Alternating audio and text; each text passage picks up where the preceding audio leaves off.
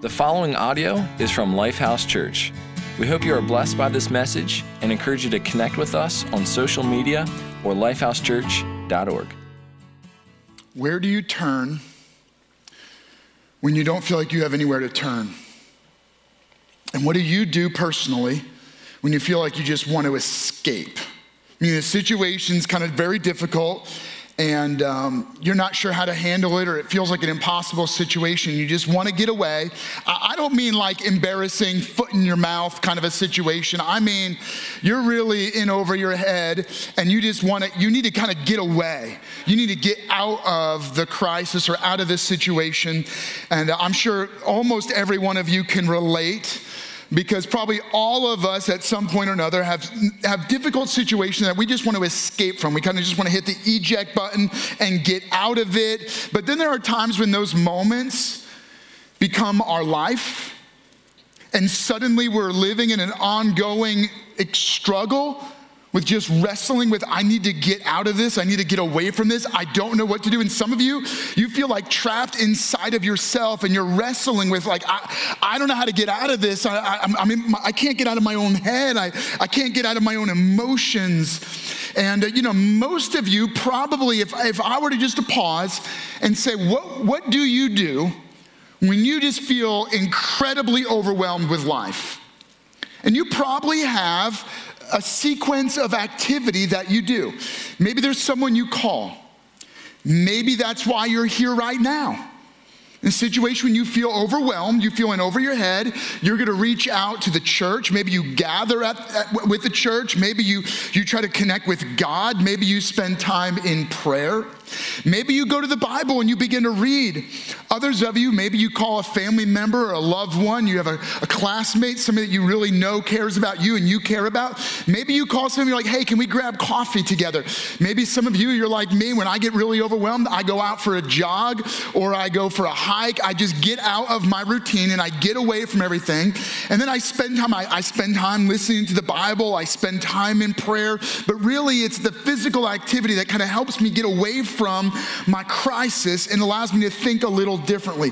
But what do you do when the coping mechanisms you've used don't work? And now you feel trapped because you can't make it stop or go away. And nothing that used to work is working right now. And there's a lot of different reasons why people get to the point when they feel like they need to escape life itself. And I realize this is going to be a tough topic. I feel like I've tackled some tough topics throughout this series. And to be honest with you, I, I, thought about changing this topic multiple times and just preaching about something else. And there's a lot of topics that we could say, let's talk about it. Um, and part of that is because. Um, you know, in talking about this issue of suicidal tendencies and suicide, um, I realize that it hits every one of us very personally. You feel it right now. In fact, you're just kind of like waiting for this sermon to get over with because you, you can feel it. It's, it. You remember being at the funeral. I remember leading the funeral. You were at the hospital. Me too. I've held the parents.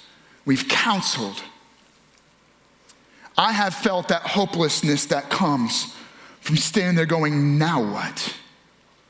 Or the feeling of responding to someone who, you know, a child that maybe uh, attempted to take their life and a parent who's going, How did I not see this coming? Or, you know, a parent who's feeling, I feel so helpless.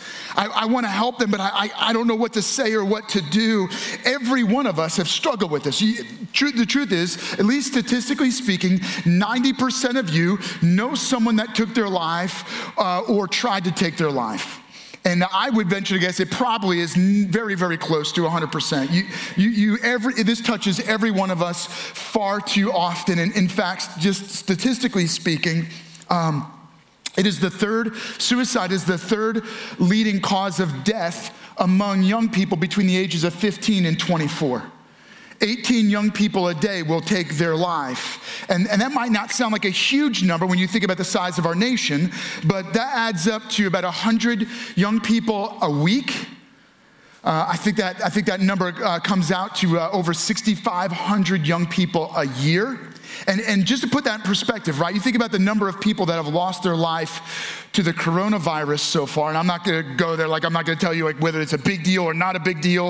Um, I, I, but think about it. think about how much that's making the news, how panicked people are. Politicians are talking about it. I mean, 8.3 billion dollars is to be spent to deal with the crisis, and I think right now there's like what 12 people that have lost their life over the span of three months. In that same three month span, right? You got think about like over a thousand young people have already taken their life. Maybe more, no more than that. Probably uh, almost 2,000 young people have taken their life to suicide. A thousand young people a day will attempt suicide. But 365,000 uh, young people a year will attempt to take their life. And I'm not saying we shouldn't be concerned about the coronavirus. What I am saying is like, this is something we got to talk about. And I don't, to be honest, I don't want to talk about it.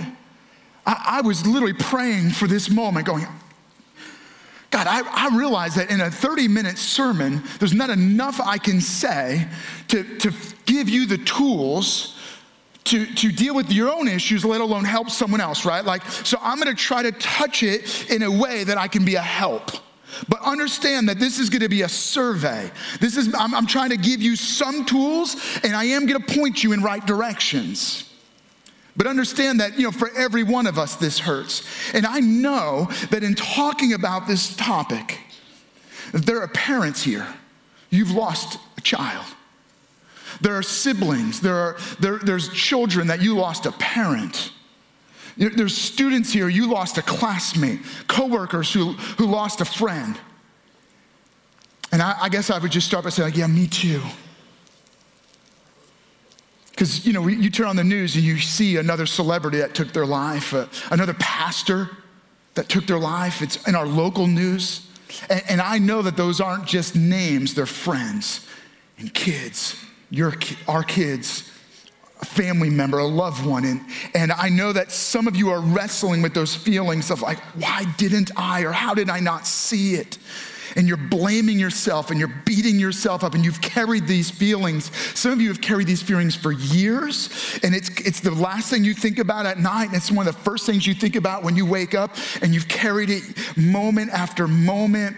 And I'm not gonna attempt just to go, okay, I can make it all better. I can't. And I understand that it's really complicated. And I understand that there are, there are mental health professionals that are part of our church that they're like, please don't say that or please say this. I get that. And uh, I am going to, in this message, encourage you that if you're wrestling with this or you know somebody who's wrestling with it, to seek additional help. Not just to listen to my sermon and go, okay, I got everything I need. Okay.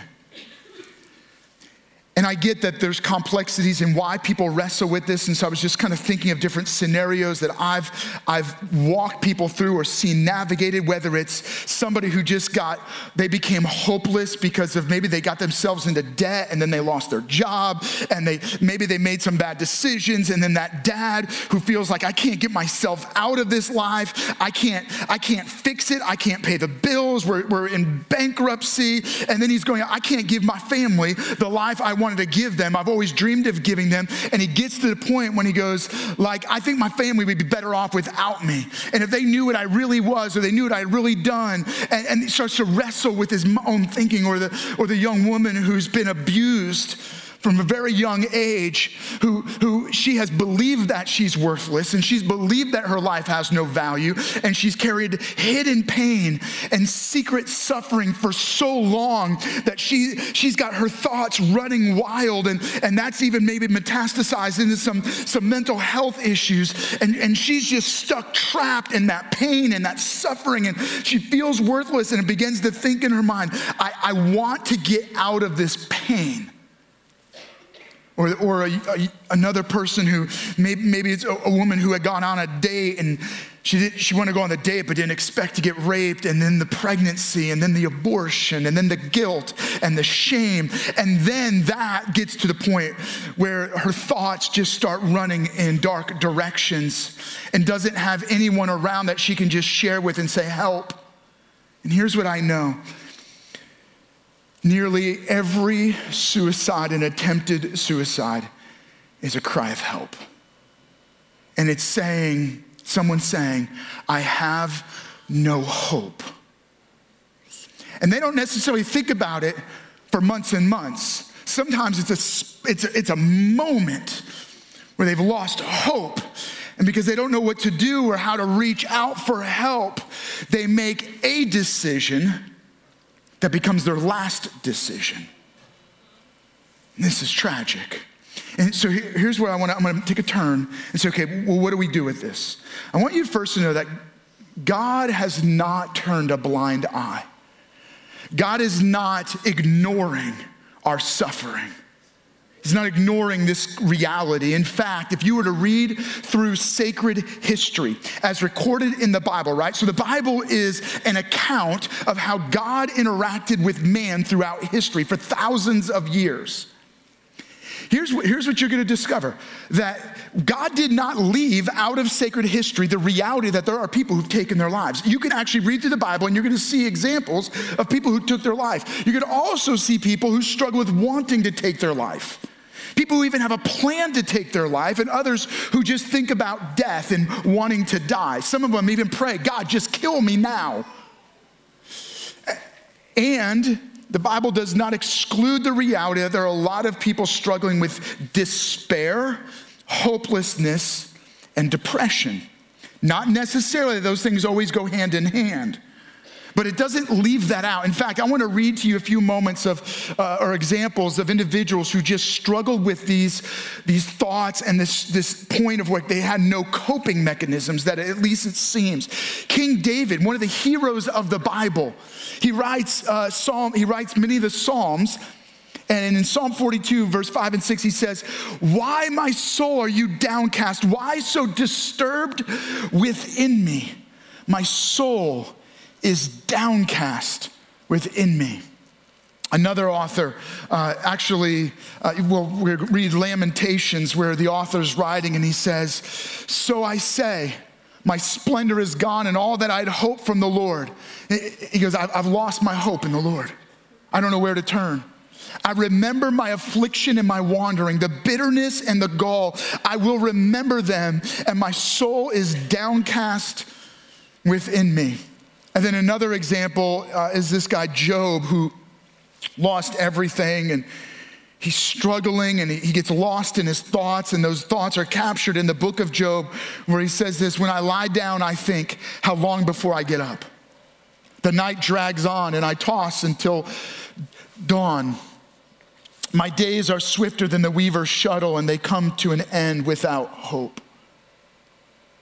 And I'm reading this to you so you can at least recognize that God has not turned a blind eye. He didn't ignore David. He didn't ignore his son Solomon, who wrote, who wrote, who wrote some of these passages. He did, um, I was think, I was going to say he wrote Lamentations. He did not, um, but he, he, wrote some. You know, he didn't ignore those that were in suffering. He didn't ignore Job. He, here, but here's what you see: that God responds to people in suffering. And, what I want you to recognize is first this how do we even recognize when we are in an unhealthy place or someone else is in an unhealthy place? And by the way, this is not exhaustive. I'm just kind of putting it out there, okay? First, the obvious one would be if your thoughts turn not just dark, but where you are regularly contemplating uh, wanting to die, which is which is like which is a dark place. But I want you to know that just wanting to die is not the same as actually coming up with a plan to die. All right. So we're gonna we're gonna shift and go. If you're if you're just like you're seriously wrestling with this, or you know somebody who is like they're just talking about wanting to die, they do need help. We, we need to get some support around them. But if somebody's contemplating a plan, it's become an emergency. As in, we need help now. If, if they've if they have the if they have a plan and they have the means to follow through, we need help right now. And so um, we're going to talk about that. If if um, not just your thoughts, but your, your life has begun to make a major change. A person who can't, can't cope, right? They're not getting out of bed. They've significantly changed their diet. They no longer are interested in doing the things they were previously interested in. Um, grades are dramatically shifting. There's significant changes in weight, right? With, that, those things don't necessarily mean someone is suicidal, okay? So don't jump to the end. It's a red flag, it's a concern, it's something we have to pay attention to. And so you should be paying attention to that in your own life or in someone that you love. If they're talking about hopelessness, about feeling worthless, their life has no value, Again, it's a cry for help. It's a flag. It's a concern. And of course, there are a lot of other things you could be listening for, but I just gave you some quick things. And so my challenge to you is this. This is this is the key takeaway. And I'm actually going to have you say some things with me today because I recognize that at each of our campuses in Chambersburg, there are some of you that are wrestling with this. At our at our, our Wilson campus, at our cinema campus, you're going to be there's some of you that are wrestling with this, and you have friends, you have loved ones that are wrestling with this. My my, my takeaway for you would be this we're talking about this painful topic. And the key that I want you to take note of is this there is always hope. In fact, I, am going to ask you, every one of you, to say this with me. In fact, I'm hoping that you'll kind of say it loud. There is always hope. Go ahead. Those of you at Chambersburg, would you say it right now? Say, There is always hope. All right, at our cinemas, I want you to say, There is always hope. At our Wilson campus, would you say loud, There is always hope? Is always hope. Okay. I want, to, I want to drill that into your mind. I want to get that in your heart. I want you to begin to believe this deeply. There is always hope, and there's help. In fact, this is going to be a tough one because I got to turn, I got to turn a little bit here. There's a reason why we struggle with hope why we get trapped in our thinking, why we get trapped in our emotions, why um, people begin to succumb to believing that life has no value or their only way out is to take their life. And I know that some people, when they turn to the church, what you're all scared of is that I'm gonna say something that makes it worse. And so I'm gonna, I wanna be delicate in how I say this. The reason we lose hope is because we live in a broken world. Things are not as they should be. Can we all agree with that? Say, yeah, absolutely. Things are not as they should be. There is disease in the world. There is suffering in the world. There is depression in the world. There is debt. There is despair. There are, there are uh, dangerous things happening. There is death that overwhelms us. And so we look at the world we live in and go, things are not as they should be. You wanna know why things are not as they should be? Because the world is broken. And the reason it's broken is, yes, because there is evil in the world. And that evil is rooted in something that goes back to the beginning of the story of humanity. It's where man and woman, they just turned their back on God. And this sin, this spiritual corruption got into them. And it, it didn't just break them, it broke the whole world. So now, the um, reason I'm being delicate is this because you could go, wait, are you saying that I'm sinning because I have these thoughts, or I have these thoughts because I'm sinning? No, no, no, that's not what I'm saying. I am saying that those thoughts come from the fact that we live in a broken world. It's normal.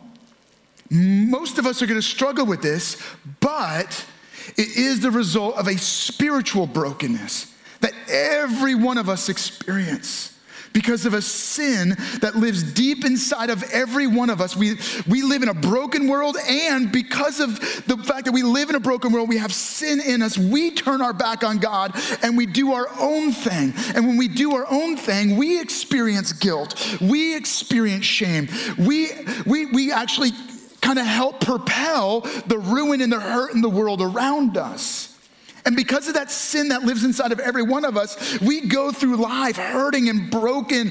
And again, I'm not blaming you. Please don't, because that just adds on to our struggle. But I am saying that we wrestle with this. But God was unwilling to leave you and I trapped in sin. He was unwilling to leave the world trapped in sin, headed toward a forever ruin. And so God stepped into our story. God stepped into your story. God stepped into the story of people that you love and are worried about. God intervened by becoming one of us. What was his mission? God steps in to rescue us. In fact, I'm going to bring you back to those passages. Each of those passages that I read, there's kind of this second part to it. In Job chapter 19, he writes this. So this is down the road, right? He's wrestling through these struggles. And he gets to the point where he, he writes and says this I know that my Redeemer lives. So after he wrestled through this, he had friends around him they weren't such good friends, but Job is wrestling. He comes to this place where he goes, I know my Redeemer lives. And that in the end, he will stand on the earth. And after my skin has been destroyed, me, after everything, after I lose everything, yet in my flesh, I know I will see my God. David wrote this in that very same passage, Psalm 42, verse 5. He goes like this Why, my soul, you downcast? Why so disturbed within me? And then he tells himself this he goes, Put your hope in God. For I will yet praise him, my Savior and my God. He was able to turn his focus off of what he was navigating through, and what he was feeling, and what he was thinking. And he was able to go, Wait, I got to put my hope in God. And then we're going to jump to uh, Lamentations. The author says this, Yet this I will call to mind. He goes, I have no hope. I've lost hope. And he goes, Wait, this I'm going to bring to my attention. This I'm going to call to mind. And therefore I have hope. Because of the Lord's great love, we are not consumed, for his compassions never fail. They are new every morning. Great is your faithfulness. He goes, Tomorrow morning I'm going to wake up and God will be waiting for me. I read this to you because I realize that some of you need to hear this right now. Some of you need to be reminded of this, and some of you are going to need to remember this tomorrow. There is always hope. This is what God did. God stepped into our brokenness, into our pain, into the suffering of death and despair. And He took the sin and the brokenness of the world on Himself the suffering that we deserve in eternity, he paid for in his own death. He absorbed our eternal death sentence. So that when Jesus died, he died once for all. So that anyone, anyone who believes in Jesus by faith, they're forgiven guilt and shame removed and given new life because Jesus not only died, he rose from the dead, the dead. And that's a powerful statement, right? Especially when we're talking about this topic that Jesus is the resurrection and the life. And I want you to hear this that no matter what decision you make on earth, God gets the final say.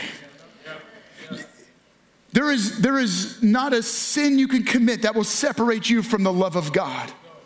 There is not a decision you can make that can outdo the mercy and the love and the power of God. Because some of you, you need to hold on to this right now. Because you got to take hold of the fact that God can intervene in the most hopeless situation and even in split seconds when someone's made their final decision. We don't know that that was their last decision. It might have been the most life ending decision, but we don't know that that's how their story ended. And so what we do is in those moments, we trust God. We go, God, I know that you love us. In fact, I want, I want, to, bring, I want to bring your attention to this. Here's what I want you to take hold of there is always hope in Christ. I want you to put your hope in God, in Jesus Christ, who came to earth to rescue us I know that there are a lot of situations around you that feel hopeless, but I want you to know there is always hope in Christ. He loves you. Here's what I want you to know that God loves you. He proved it through his death on a cross and in his resurrection. He offers his love freely to anyone regardless of what you're walking through, regardless of the pain that you carry, regardless of the decisions you've made, your decisions are not final and absolute. There is not a decision you make outside of refusing to believe in Jesus, right? Like the, God loves you, God is for you, He offers you hope. And when you believe in Jesus Christ by faith, He transforms everything about your life. And here, so here's what I want you to know God loves you, God values you. He values you so much, He was willing to come and die and rise from the dead to rescue you and call you His own. He wanted to spend forever with you. That's how much God loves you. He, he, he came to die because he refused to spend eternity without you.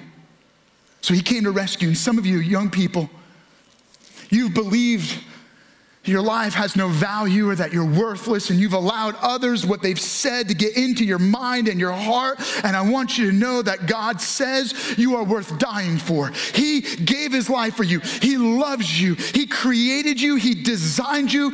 Not only does God love you and value you, but God is good even when things are wrong around you. Don't let what's wrong in the world around you trick you into believing that God is not good. He is good, and God is good to you, and God is at work in your life, which gives me my final challenge I want to give you when it comes to how we view God. Not only does God love you and value you, not only is God good, but God has a purpose for your life. He designed you, He put you on this planet for a purpose and a reason. Your life is significant. I don't care what anyone has ever said to you, I don't care if someone told you that you're an accident or that your life has no meaning. God said your life has a meaning. You woke up this morning, which means God said He wanted you here in this moment. Your life has meaning. Your life is significant. Your life has purpose. You have value because God loves you and He put you here, which means this your life has a future. You have a future in God.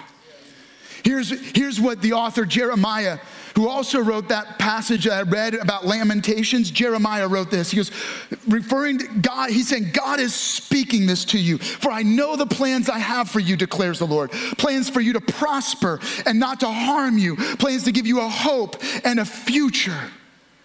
God's purpose for your life, God's not out to hurt you. Yes, you will be hurt in this broken world, but God is good. He is not about harming you. God's plan for you is to give you a hope and a future. You know, Jesus said, Jesus was speaking about this life and the life to come. And he said this the thief, the thief comes, the enemy of your life comes to steal, kill, and destroy you. I have come, Jesus said, that you may have life and have it to the full. I want you to choose to live life to the fullest. I want you to help others to make sure they choose to live life to the fullest. So here's what I want you to I want you to commit to live life to the fullest. Look, you're not promised tomorrow, but don't you dare take tomorrow's away from you. Your friends are not promised tomorrow, but don't you dare let them take their own tomorrows away. You choose to commit to live life to the fullest. So I want you to say this with me. Say, I will Live life, Live life to, the fullest. to the fullest. I'm to have you say this the uh, next statement, and this is one I am begging you. You're, you're making a commitment right now. I am asking you to promise. And if you've got kids that are not here, you have loved ones that are not here, number one, get them here. Get them out the Lifehouse. What better place than Lifehouse could they be? All right. But here's the thing: I want you, your parents, you're gonna make you're gonna make your kids say this. Colleagues, coworkers, classmates. You go to them and you say, "I want you to make this promise to me. I will never take my own life." You say this. Ready? I will, never, take. My own life. Look, sometimes you just have to make a promise, and then you stick with it. I will never take my own life. I don't care how dark it gets. I don't care how bad it gets. I don't care how difficult it gets. I don't care what's going on in my mind. My, I will never take my own life. All right, which is give me, I'm gonna give you a couple more challenges here. I've got to bring this in for a landing, and I know I'm covering a lot, and I know I'm not covering enough. Let me give you another challenge. Recognize the difference between depression and sadness. Now, I understand there are plenty of you here that you're more, you have a more professional background in these issues than I do.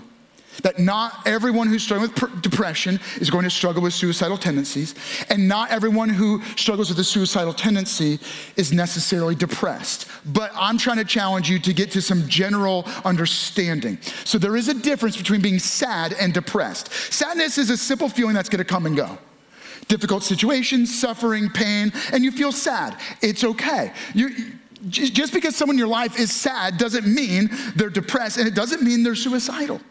Allow people the room to struggle. Allow people room to be sad. It's okay, right? When we talk about depression, when we're talking, especially when we're talking about clinical depression, is a dark thoughts that are disrupting your normal activity. As I said, you can't get out of bed, you're gaining a lot of weight or you're losing weight, you're no longer interested in things you were interested in before. It's significantly changing your daily activity. You're having a hard time focusing at work, you're, having a hard time wanting to do the sports or the activities you were previously doing at school. And the reason I'm telling you this is because I want you to pay attention to yourself and others. Why does that matter? One, because I want you to understand that your feelings are not final. And even when your feelings go dark and it becomes a regular pattern of feelings, this is not final. Your feelings are not final, okay? But then there's another part of this that's not final. Whatever you're going through, and this is what every adult wishes they could say to a young person. One of the things that scares us the most is that young people have a hard time grasping the fact that they will get through it.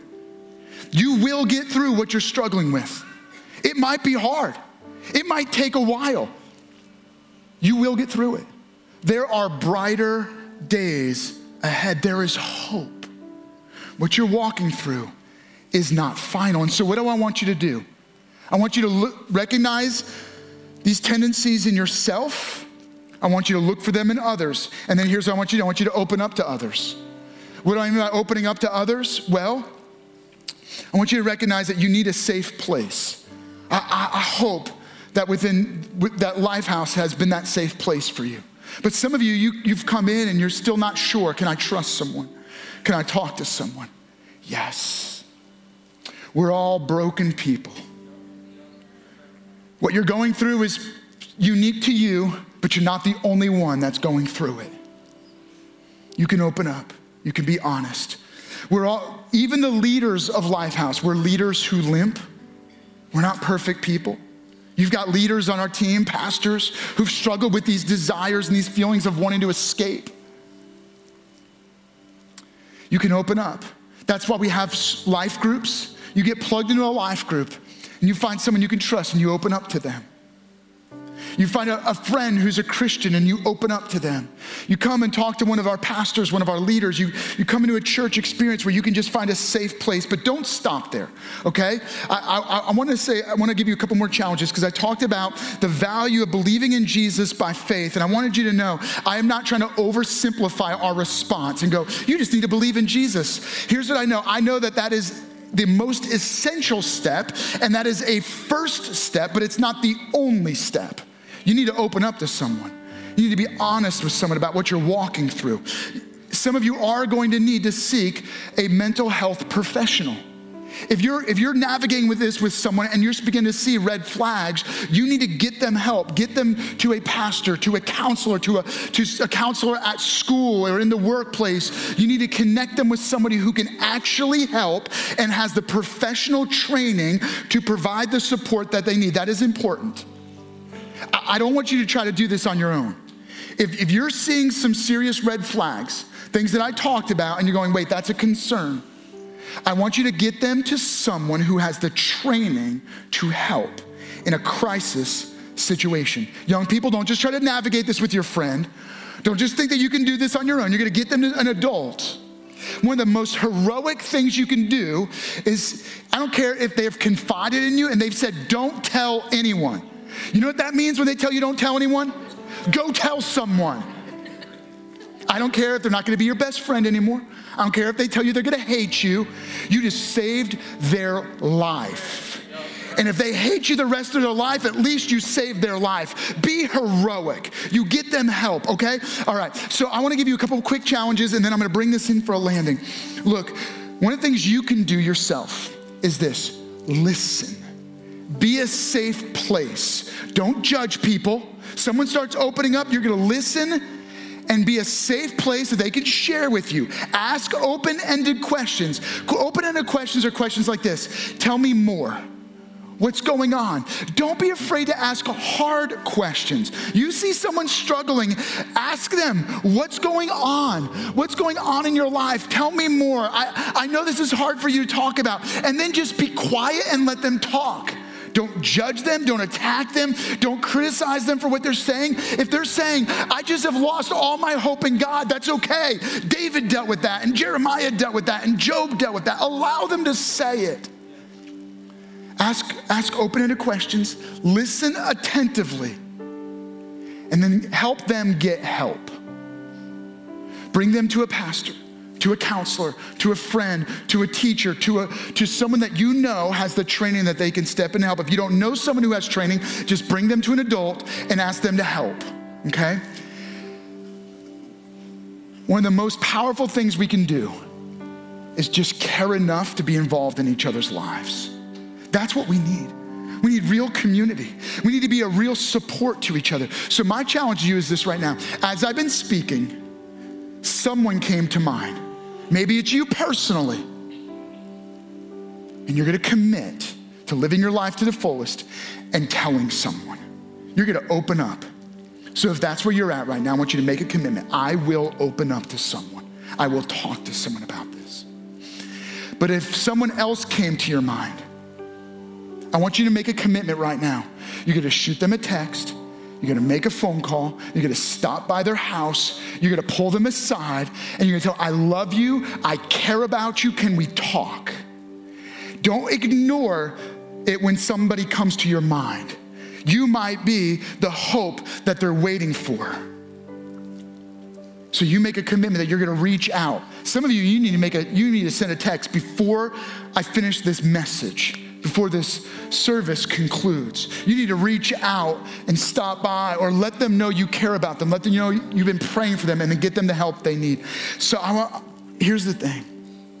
Talked about a tough topic. I didn't, I didn't, I couldn't cover it all, but hopefully I gave you a few tools. And now I want to land with this.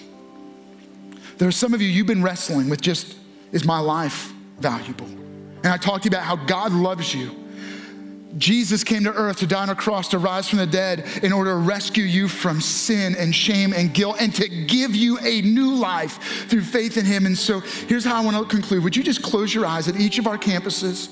Would you close your eyes right now?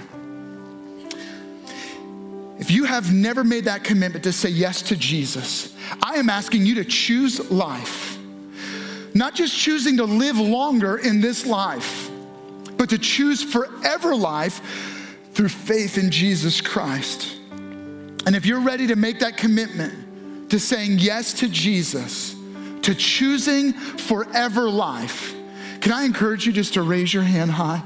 and say, Yeah, that's me. I'm making that commitment right now. Just like I said, I will live my life to the fullest. The, the best way for you to live your life to the fullest is to say yes to Jesus. And so, would you raise your hand high?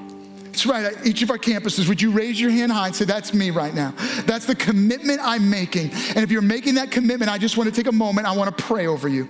Jesus, thank you for those that are saying yes to you, that are making a commitment to living their life to the fullest. And the way we give, the way we experience that full life is receiving eternal life by believing in Jesus. Would you meet each of these individuals right now? Would you forgive them of sin? Would you give them hope? Would you let them know that you are their hope? That the greatest hope we can ever find is found through faith in Jesus. And now, God, every single individual in this room, God, would you let them know that their life matters, their life has a future, that they have a hope? God, would you help us to bring that hope to others? that we love, that we care about, that we know personally, that are struggling with whether their life has hope. We're saying this now in Jesus' name. Amen. Thank you for listening to audio from Lifehouse Church. We believe that through Christ, life change happens here. So we invite you to connect with us further by visiting lifehousechurch.org.